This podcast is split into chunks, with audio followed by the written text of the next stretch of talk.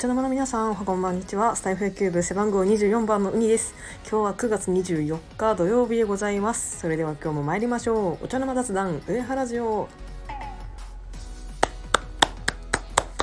はい、今日もナイスゲームでした。本当に今、たった今試合が終わったばかりなんですけれども、はい、興奮冷めやらぬうちに収録をしたいと思います。えー今日はですね、えー楽天戦でございました。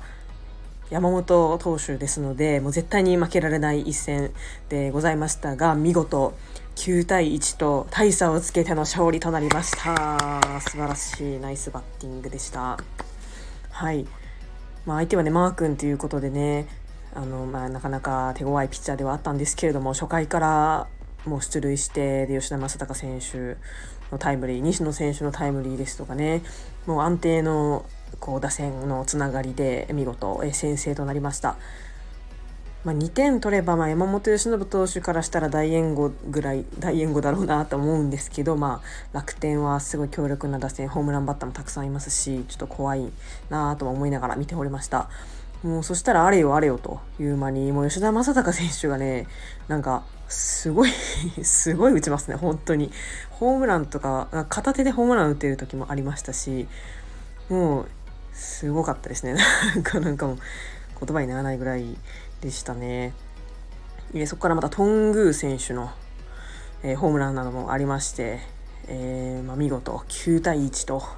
大勝利となりました。はい。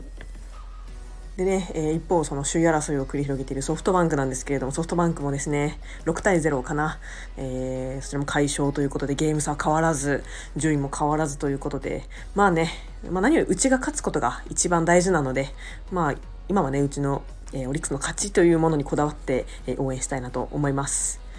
はい、まあ、次はあのえ次はまたね時間が空いて再び楽天戦でございます。あの最後にホームラン打たれちゃってねちょっとあの次につながるような感じになってしまったんですけれどもまあ休み取っていただいて、はい、京セラホームゲームですのでね、えーこちらもたくさん打って守っていただきたいなと思います。